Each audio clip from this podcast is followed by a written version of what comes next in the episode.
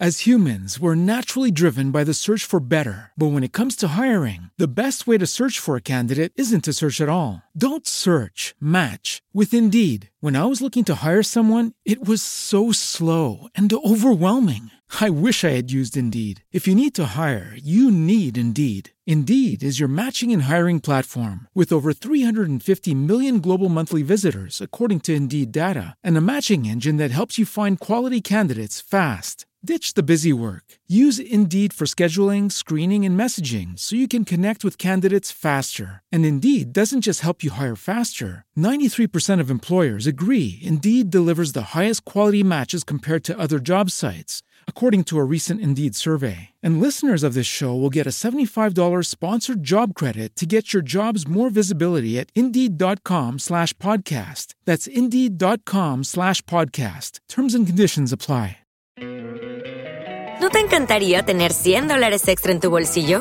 Haz que un experto bilingüe de TurboTax declare tus impuestos para el 31 de marzo y obtén 100 dólares de vuelta al instante. Porque no importa cuáles hayan sido tus logros del año pasado, TurboTax hace que cuenten. Obtén 100 dólares de vuelta y tus impuestos con 100% de precisión. Solo con Intuit TurboTax.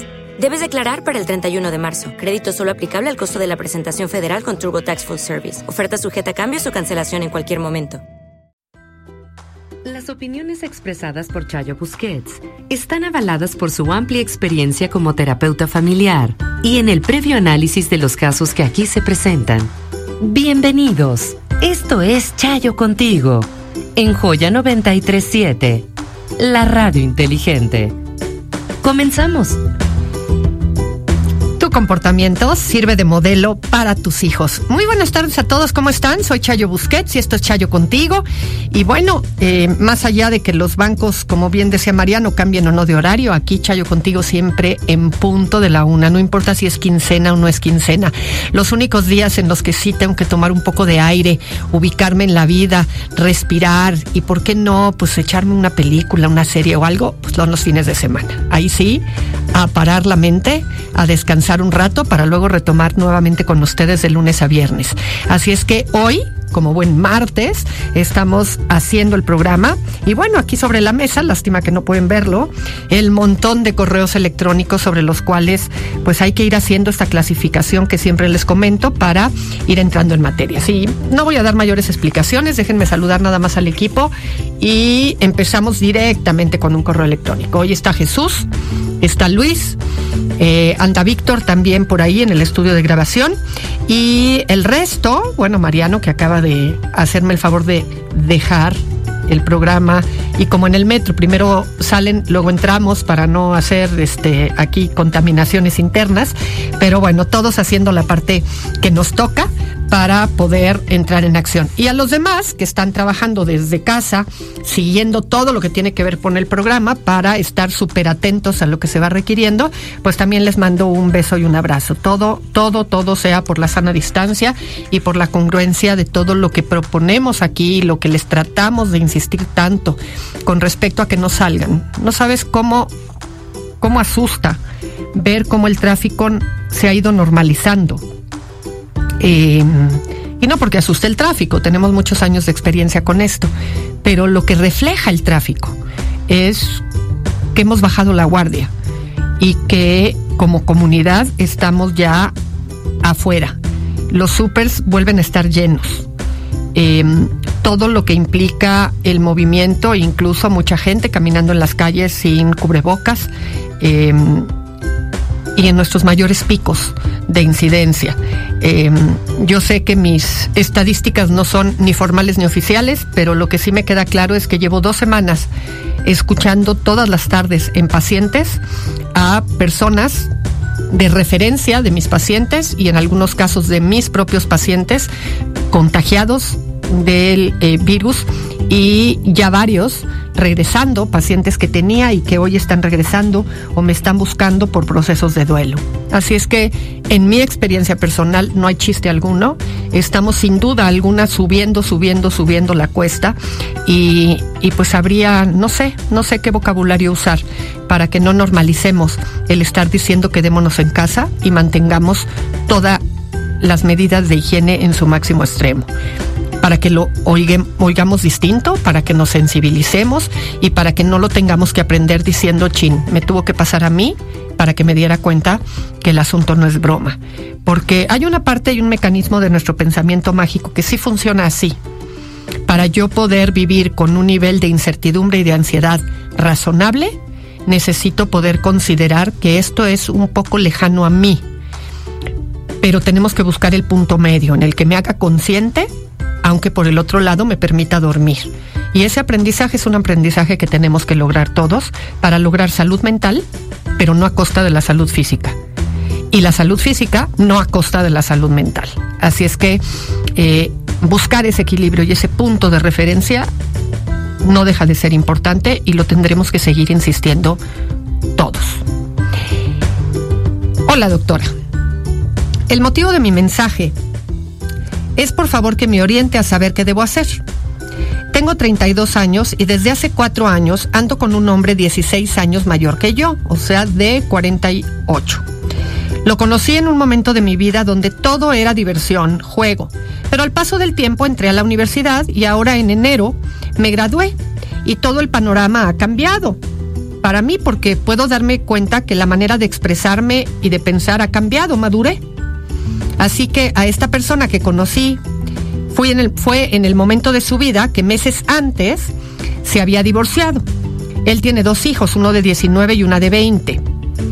En estos cuatro años que llevamos, yo no conozco ni a sus hijos, ni a su mamá, ni hermanos. Nada. En cambio, mi familia, si lo conoce, ha salido con nosotros a fiestas familiares y así. Pero últimamente ya le pregunté que qué pasará con nosotros. Y él me da a entender que le teme al compromiso, que sí quiere estar conmigo, pero nada más. Estos cuatro años, tres veces lo he dejado. Nos hemos dejado de hablar. Después lo busco y regresamos. He tenido la oportunidad de salir con chicos de mi misma edad, pero no es lo mismo.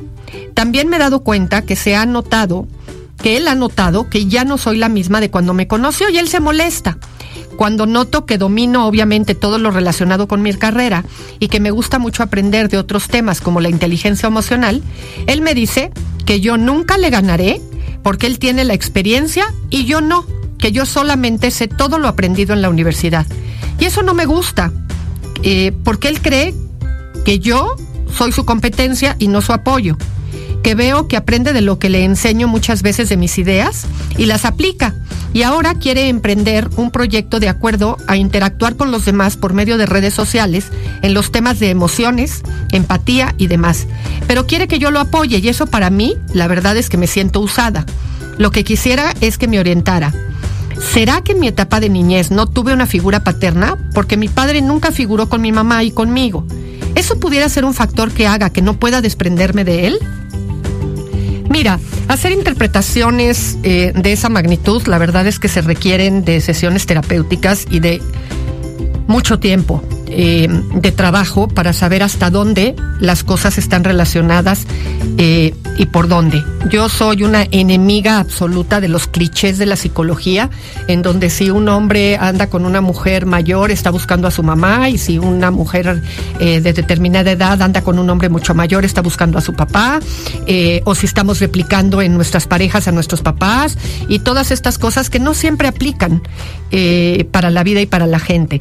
Y yo lo primero que me preguntaría es, ¿por qué la respuesta a esa pregunta tendría que ser tan importante? ¿Por qué sentir que hay algo que no te permite eh, desprenderte de él? Eh, ¿Por qué la explicación ayudaría? Si yo te dijera en el supuesto, sí, seguro es eso, o no, para nada, ¿qué haría distinto? ¿Por qué, ¿Por qué te es tan importante entender y en todo caso no trabajar sobre el planteamiento de lo que esta relación te ofrece. ¿Qué te ofrece? ¿Qué te hace sentir? ¿En dónde te para eh, tu, pareja en relación a ti? ¿Y dónde te paras tú en relación a él? ¿Y cómo está generándose esto? Yo, eh, una de las dudas que me surgió cuando mencionas la parte de no conozco ni a sus hijos, ni a su mamá, ni a sus hermanos, y él en cambio está muy involucrado en mi familia, una de las cosas que a mí me surge como duda es ¿en dónde vive él? Y si tú conoces el lugar en donde vive, Eh, no sé si viven juntos y cuando él va a ver a su, a su familia, ¿no te lleva? ¿O él vive en algún lugar en donde sabes dónde vive, pero no conoces el lugar en donde vive? Porque me parece que hay una mm, un desequilibrio en términos de dónde está puesta la relación. Em, de tu lado pareciera que todo es transparente, del lado de él pareciera que todo está medio oscurito. Y siempre que las cosas son poco transparentes, aun cuando a veces no hay nada, lo que es verdad es que todo este misterio, toda esta oscuridad, toda esta parte de su vida en donde tú parece que no alcanzas a ver el panorama completo, no sé a qué da lugar. Eh, ni sé qué suspicacias despierta en ti. Eh, esta frase que a mí en lo particular muchas veces no me dice nada.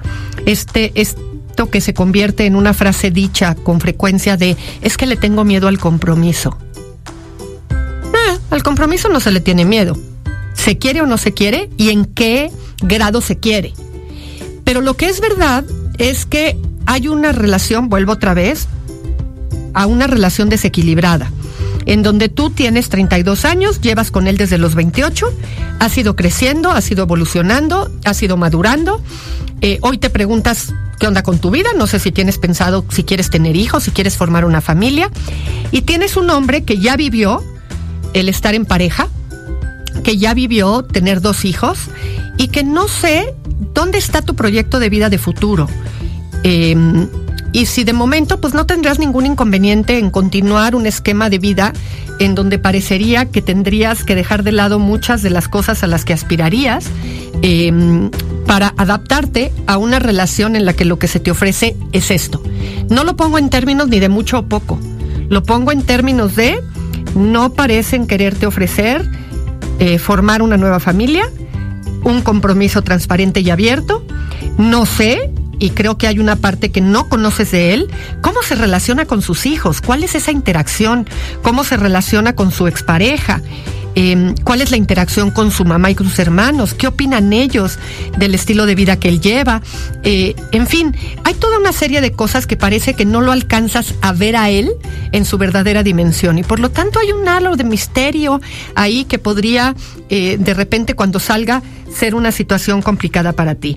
Así es que eh, yo tengo por ahí un poco esto. Y por el otro lado, oigo un comentario que al igual que a ti no me gusta, de evaluatorio de lo que tú sí vas logrando. Él no tiene mérito por la experiencia que tiene, eso viene dado por su edad.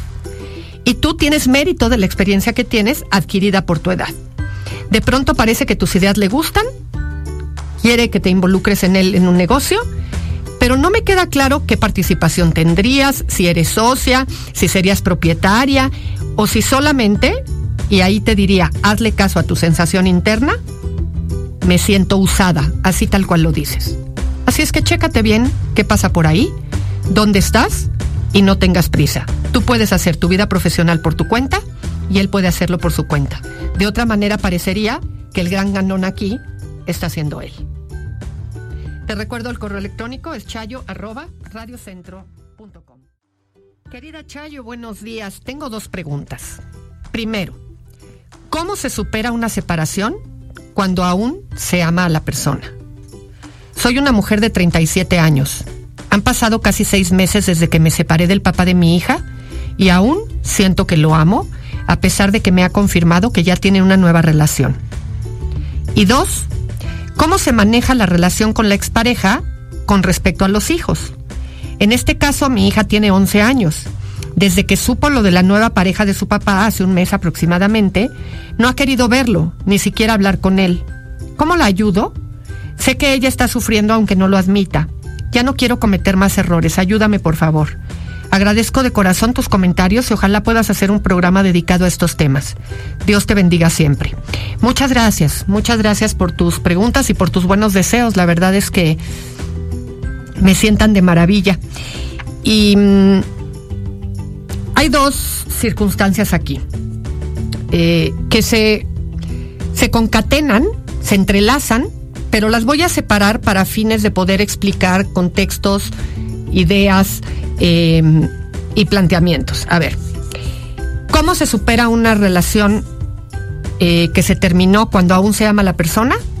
Bueno, uno de los grandes ingredientes, como en todo lo que hay que superar en la vida, es el tiempo.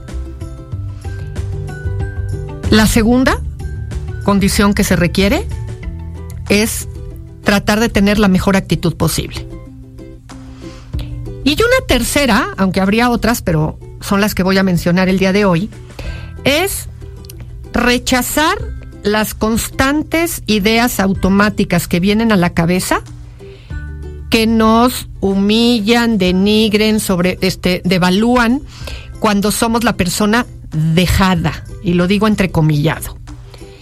Siempre que nos incorporamos a una relación de pareja, tenemos que tomar en consideración que siempre va a existir la posibilidad de que alguno de los dos decida distinto, ya sea porque piensa distinto, porque siente distinto, porque descubrió distintas cosas, con mayor o menor niveles de entendimiento, de claridad o de razonamiento, eh, incluso con mayores o menores niveles de compromiso, pero siempre existe. Eh, por eso se dice, o yo lo repito muy frecuentemente, que las relaciones de pareja son un riesgo.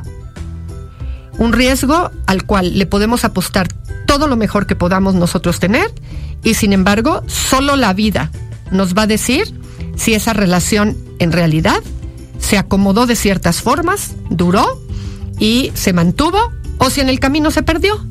Y no con esto estoy hablando necesariamente de relaciones de pareja que se divorciaron, terminaron, se separaron. A veces siguen juntas y ahí ya no hay nada.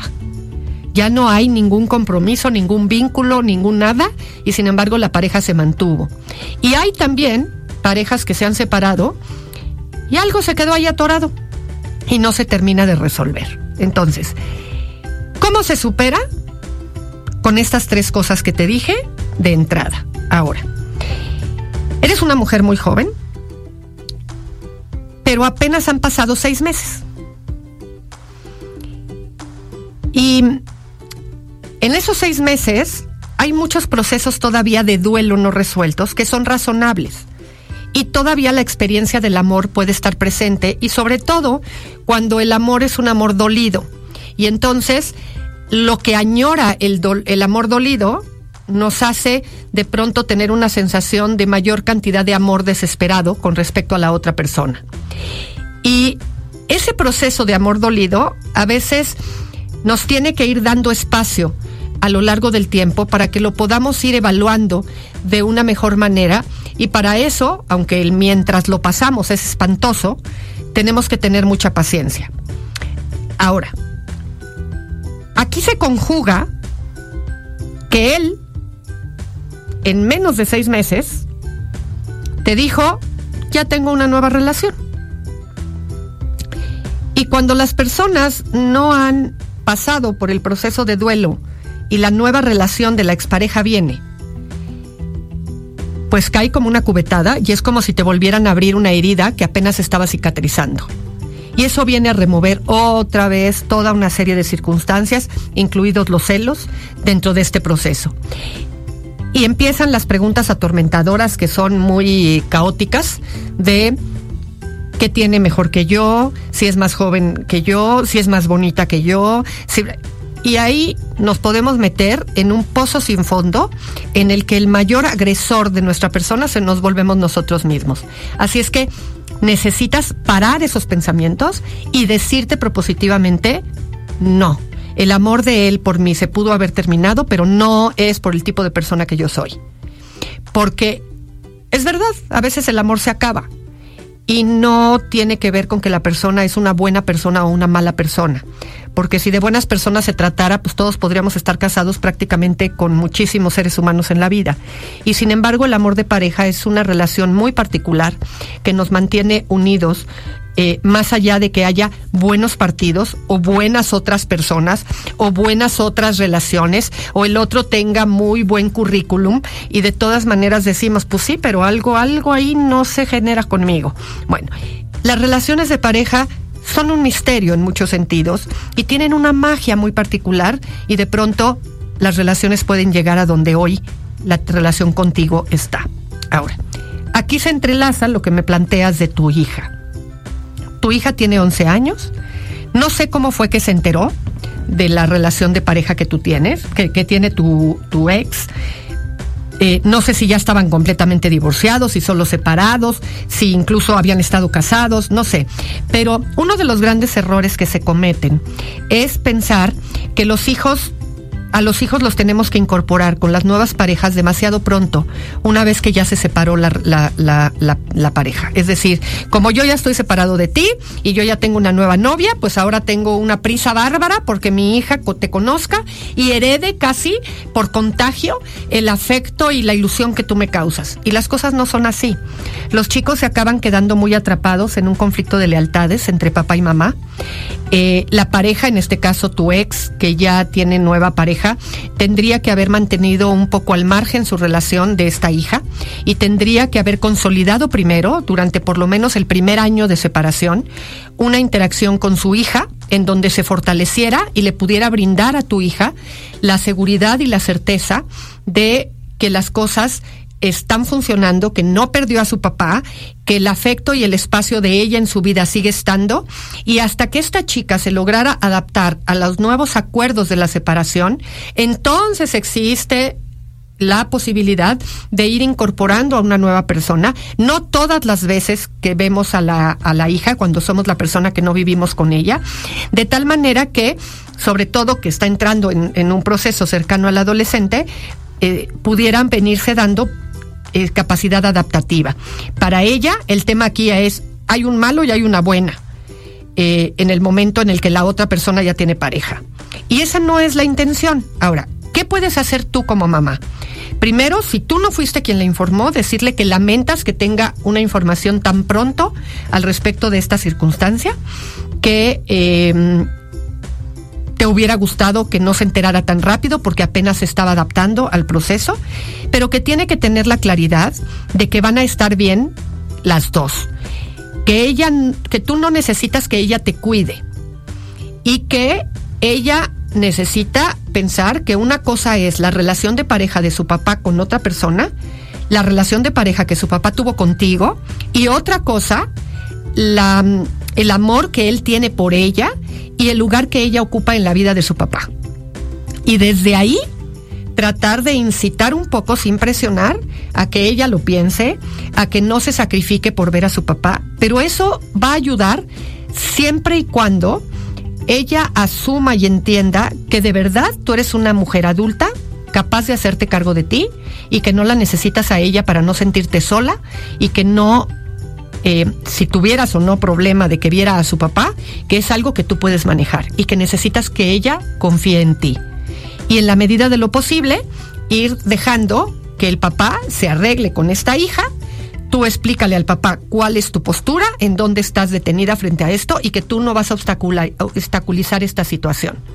Pero que es importante que dada la torpeza con la que él manejó esto, tiene que darle espacio a esta chica porque esta chica debe de estar muy confundida. Les recuerdo nuevamente el correo electrónico, es chayo arroba radiocentro.com. Tengo un correo aquí en la mano, muy interesante. Es un correo en el que una mujer adulta explica la situación de sus padres, en dónde la pone esa situación a ella y cómo están funcionando el resto de sus hermanos. Y me pareció muy importante comentarlo porque además de ser un, un correo muy claro, muy bien escrito. Es un correo en el que todos los que tenemos padres, tenemos hermanos, eh, nos vamos a ver reflejados en alguna medida. Dice, soy la señora, me da su apellido, mis papás viven con mi hermana y ella constantemente me platica que ellos hacen cosas que no están bien ella ha llorado porque les dice las cosas y se lo toman a mal. Y me ha dicho, me quiero ir de aquí, pero pienso, ¿quién los va a cuidar? Ellos viven en el mismo terreno, pero en casas diferentes. Solo comparten la cocina porque mi mamá cocina para todos.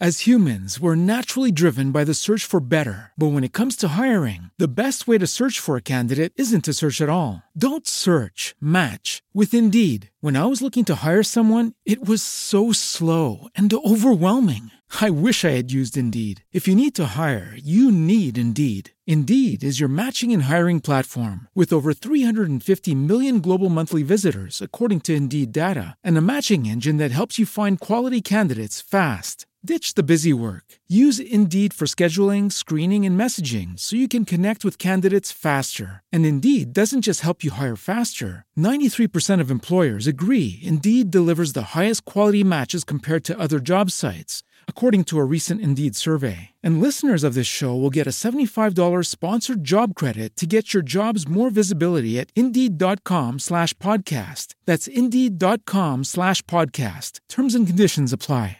Ana trabaja a tiempo completo y mi mamá de alguna manera se hace cargo de sus hijos. Las cosas que vemos ella y yo de mal ejemplo son, ahora con la contingencia se salen. Dicen que no pasa nada, mi papá tiene 70 años y sale a trabajar en cosas que según nosotros no son urgentes, dado que se debe cuidar y cuidar a mi mamá.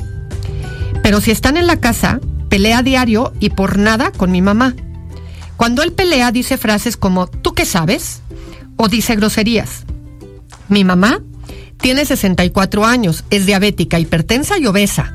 O sea, cumple con todos los requisitos del COVID. Y ella sale a ver a su mamá, que tiene 93 años, porque sus hermanas le exigen que vaya por lo menos a verla.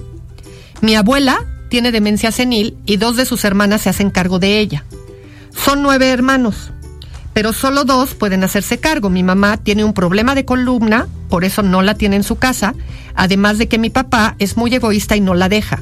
Mi papá le dice, viejita está, nada más le hace al cuento. Primero soy yo, conmigo tienes obligación, déjala que alguien más la atienda. Y entonces mi mamá llora por lo que le dice y ahora ha optado por ir a escondidas de él a verla. No sé de qué manera podemos dejar de preocuparnos, de enojarnos, porque ellos se la pasan peleando de verdad por todo. Ya lo último que le dije a mi hermana, déjalos, ellos desgraciadamente así les gusta vivir, es triste pero ni modo, cuida tú a tu familia. La verdad es que nosotros tenemos maridos maravillosos y eso nos ha permitido ser poquito más felices. Hace como dos años tuvieron un problema muy feo, porque mi papá quiso seducir a la chamaca que le ayudaba a mi mamá. Según la chica, mi papá se metía a su cuarto y un día le dijo que se hacían el amor. La chamaca le contó a mi mamá y en serio fue algo horrible. Mi mamá le pegó a mi papá, mi papá se quería ir de aquí de donde somos, lloraba, decía que iba a irse, decía que se la iba a pagar esa vieja, decía que no era cierto, pero al final aceptó que sí lo había hecho. Me tocó vivir de cerca eso, me daba miedo lo que pudiera hacer mi papá. Mi mamá no quería verlo, me preocupaba ella igual, lloraba, lloraba mucho. Una hermana de mi papá y su hija ayudaron a que hablaran y según ellos se perdonaron. La verdad es que no es cierto. Dios me perdone por lo que pienso, pero mi mamá es rencorosa y él es egoísta. Para mí, mi papá dejó de ser el ejemplo, pero lo respeto porque es mi papá y entendí que no lo voy a cambiar para estar bien. Y mi mamá aceptó en la casa a la chica después de un tiempo porque la chica era la víctima y finalmente la chica al final terminó yéndose. Y creo que mi mamá es muy recorosa, que cada que puede le saca la historia y se lo echa en cara en las peleas. De verdad muy feo. Creo que por lo mismo ahora yo no quiero estar cerca. Voy, pero casi siempre como visita de doctor. Entro, los oigo y me dan ganas de salirme. He salido llorando de la impotencia cuando se empiezan a gritar e insultarse. Ahora imagínate que mi hermana y su familia lo viven diario. Mi hermano vive en otra casa, pero casi a diario está con ellos porque tienen un negocio de renta de losa y mesas. Comparten el negocio, pero también cuando no les parece algo, le pelean muy feo. Solo que me dice él, pues yo me aguanto, carnala. Me siento mal por no querer ir y siento la obligación. Ahora, en la contingencia, ya me dijeron, ay sí, tú la obediente, que no sale de verdad. Cuando veo que me llaman de casa mis papás o me empieza a contar mi hermana, quiero desaparecer y no saber nada. Pero sé que es de cobardes no hacer nada. Se me acabaron ya las opciones y siempre que te escucho en la radio digo, ¿cómo no sé lo que chayo? para tener las palabras para decirles precisas a mis papás y a mis hermanos. Quiero cambiar una realidad que tengo y no sé cómo. Soy católica y cada vez que le pido a Dios les cambie su corazón de hierro. Espero tu consejo. Dios te bendiga a las personas como tú que tienen las palabras justas. Gracias por tu correo, gracias por tus palabras también. Y, y pues espero poder aportarte algo porque de pronto esta idea de que a veces las personas que tenemos una formación en el comportamiento humano y una formación en términos de las relaciones interpersonales como parte de nuestra profesión, de pronto parecería que vamos a tener siempre la respuesta mágica para resolver cualquier tipo de circunstancia. Y yo te voy a decir algo. Tienes hoy un papá de 70 y una mamá de, de 64 años que ninguno de los dos muestra una disposición para cambiar. Y eso es el primer elemento, siempre importante en cualquier proceso de cambio. Que haya la disposición para modificar comportamientos. Así es que lo más probable es que no los cambies en nada.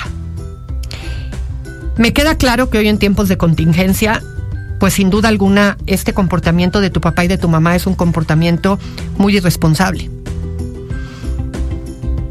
Y voy a explicar algo que espero que las personas de mayores edades me lo entiendan, porque no es una crítica, es una descripción de lo que puede suceder. Con la edad, eh, las venas y las arterias del cerebro se empiezan un poquito a volver, no sé si es la palabra correcta, pero tiesas.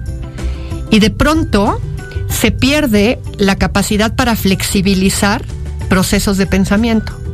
Así es que es muy frecuente que las personas mayores se tiendan, tiendan, no todas, se tiendan a volver rígidas con respecto a sus criterios para ver la vida y su idea para determinar si algo es o no es correcto o si va o no por el lado que los demás dicen.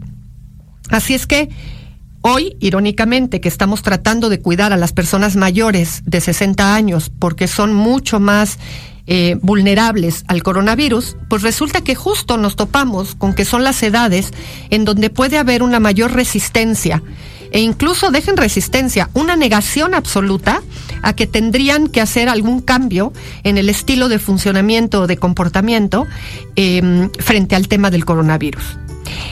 Yo lo que te diría es, a veces no queda más que tratar de conformar y de aceptar que tienen sus propias plataformas de pensamiento y que no vamos a poder hacer nada. Sobre todo cuando tenemos que balancear ¿Qué sucede con su el precio que se va a pagar en términos de falta de armonía en comparación con el asumir que van a seguir funcionando de la manera en la que ellos funcionan? Lo que tú describes de tu papá y de tu mamá es algo que en psicología se llama dinámica de pareja. Este papá y esta mamá se quedaron en esta dinámica de relación en donde hoy la forma en la que interactúan es esta. Y cuando uno trata de no le digas, a ver, tú entiende, a ver, ¿por qué no piensas? A ver, muchas veces lo único que pasa en ellos es que creen que los hijos están de un lado o del otro. Tú me describiste a tus papás en, esta, en este correo electrónico de una forma muy clara.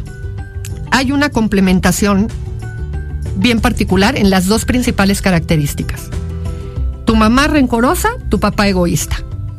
Entre más egoísta él, más rencorosa ella.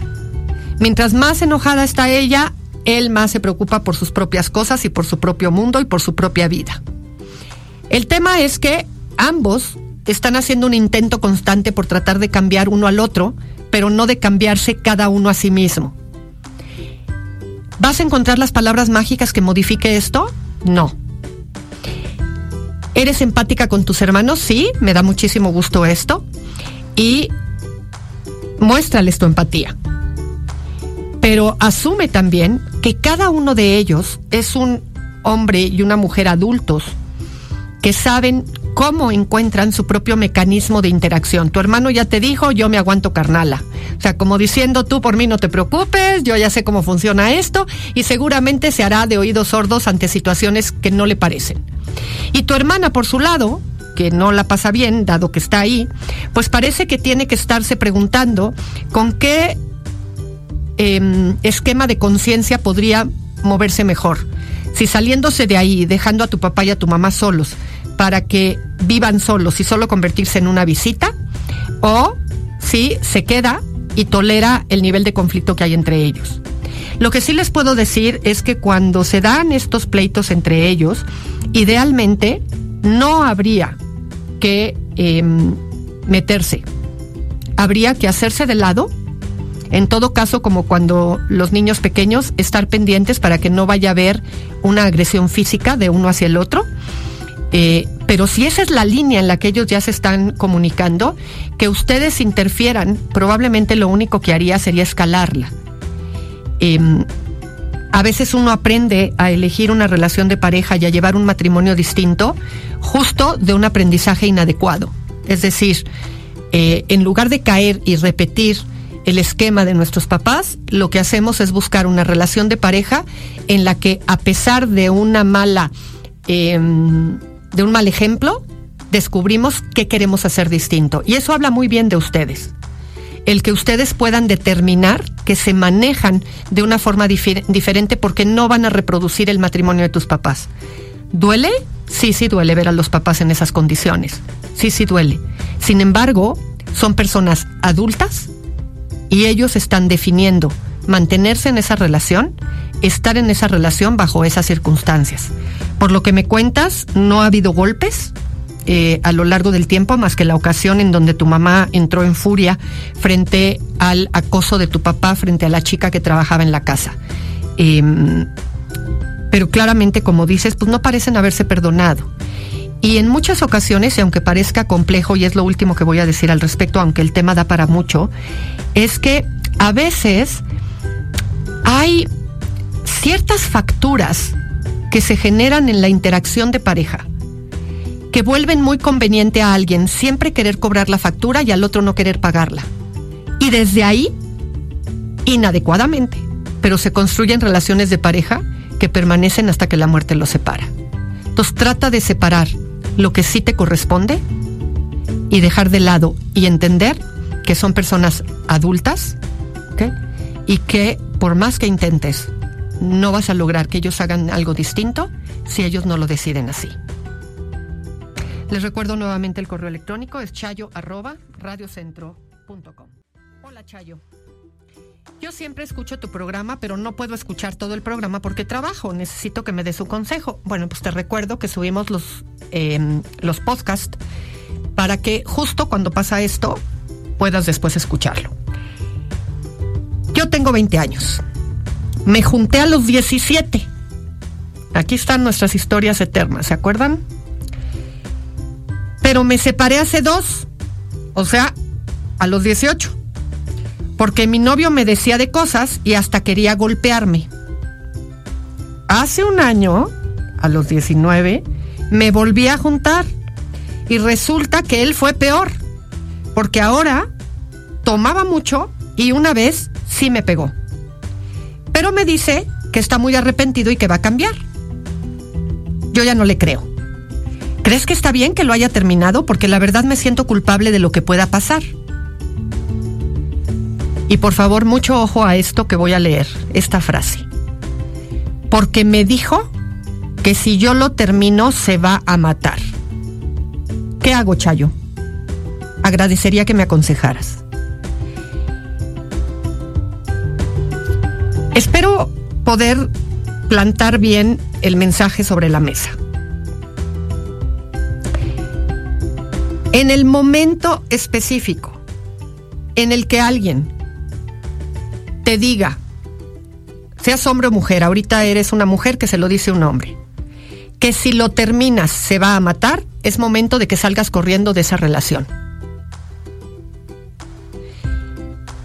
Nosotros no somos nadie los dueños de la salud mental de la otra persona.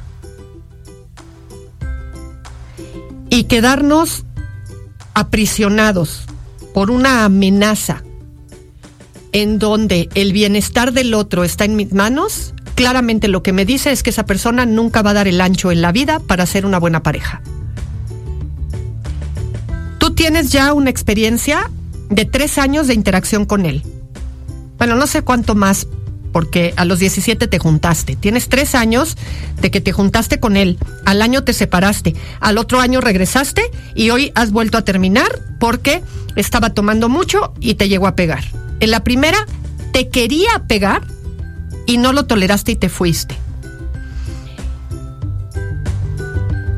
Este chico necesita apoyo y necesita ayuda y va a necesitar mucho tiempo de trabajo personal.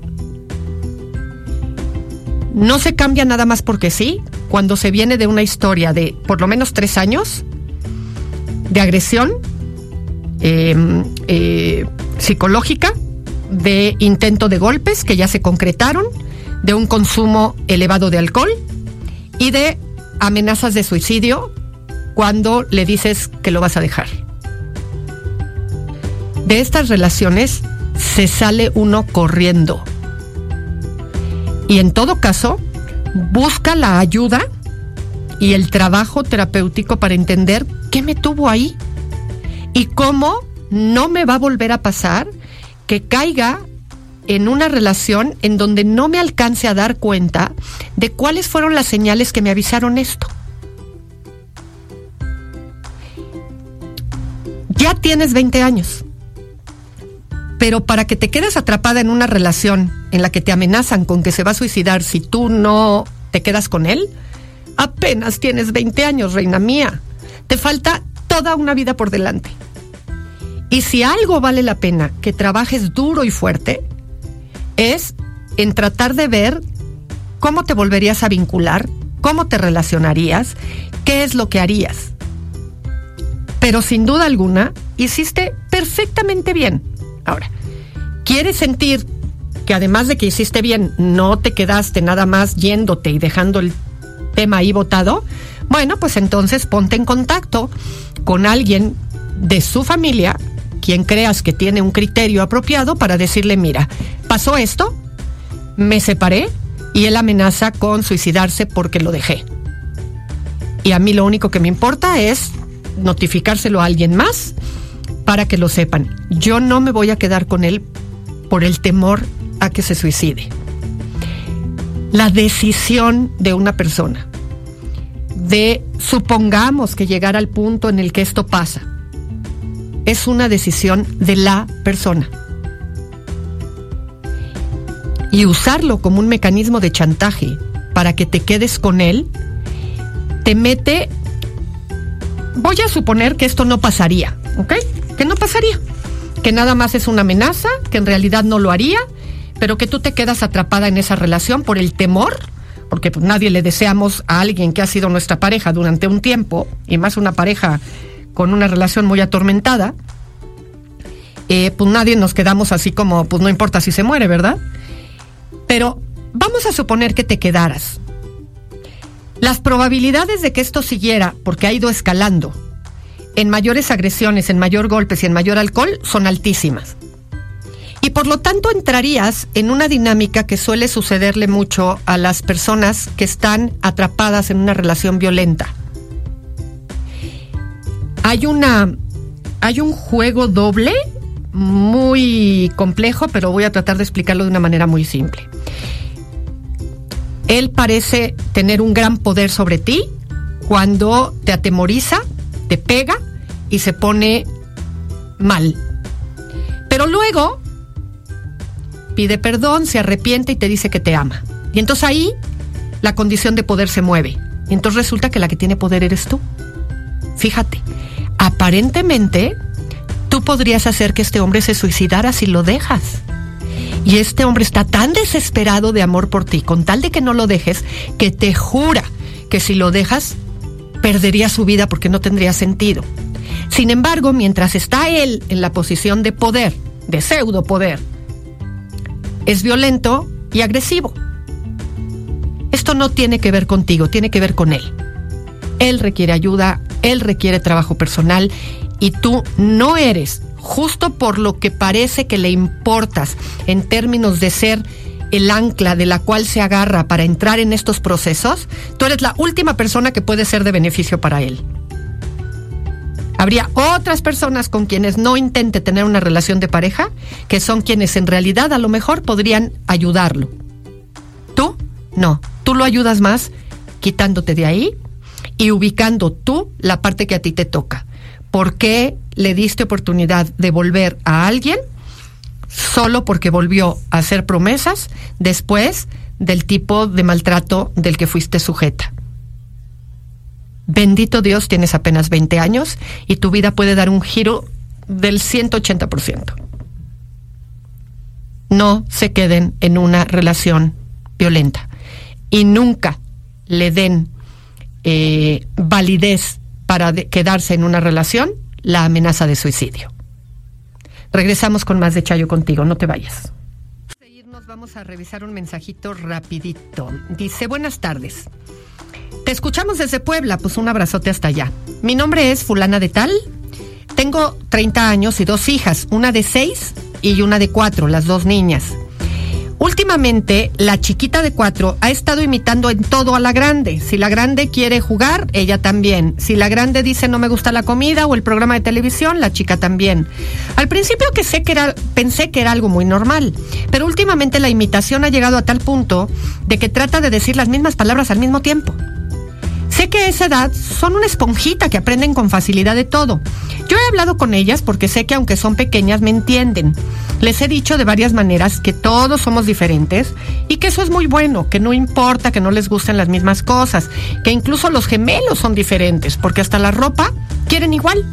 Pero no noto ningún cambio, por el contrario, últimamente se moja mucho, le gana del baño, literal.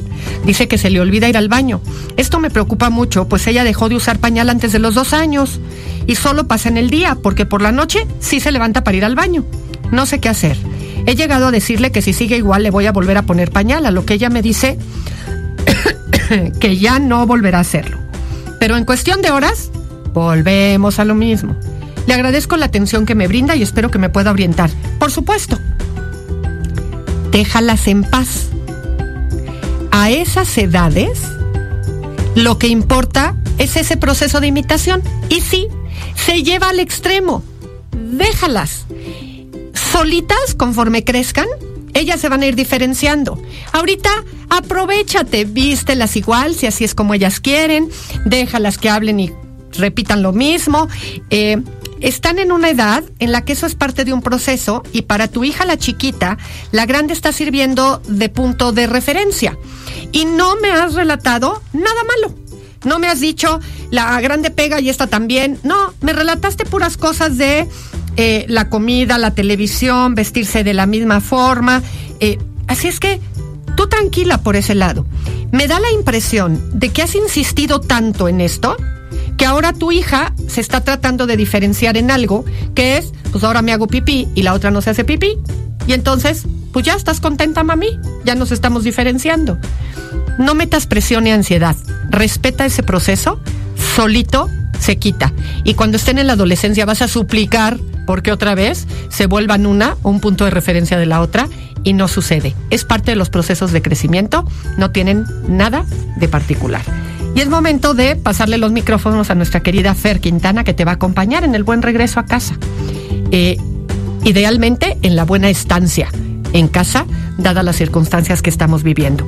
Por lo pronto yo me despido, nos escuchamos aquí mañana, en punto de la una de la tarde, en Chayo contigo. Soy Chayo Busquets.